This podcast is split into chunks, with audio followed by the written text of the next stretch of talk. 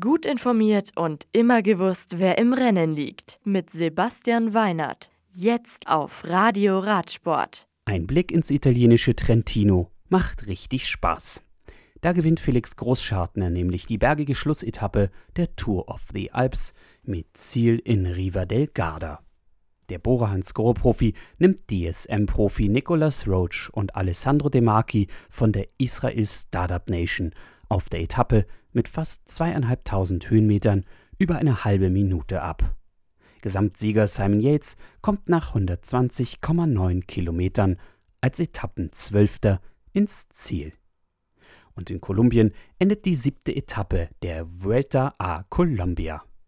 Robinson Chalaput vom Team Medellin gewinnt die Etappe von Manizales nach Mariquita mit knapp 119 Kilometern vor George Tibikira vom EPSA Empresa de Energia de Boyaca Team und UAE Colombia-Fahrer Camilo Castro.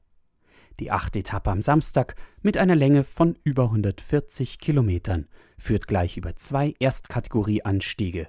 Sie endet am Alto del Vino auf 2841 Metern Höhe über dem Meer. Und die nächsten Rennen in der World Tour da steht am Sonntag mit Lüttich-Bastogne-Lüttich zunächst einmal das nächste große Eintagesrennen auf dem Programm. Das Rennen der Herren ist fast 260, das der Frauen 140,9 Kilometer lang. Bis zum nächsten Mal und gute Fahrt. Das Radio für Radsportfans. Im Web auf radioradsport.de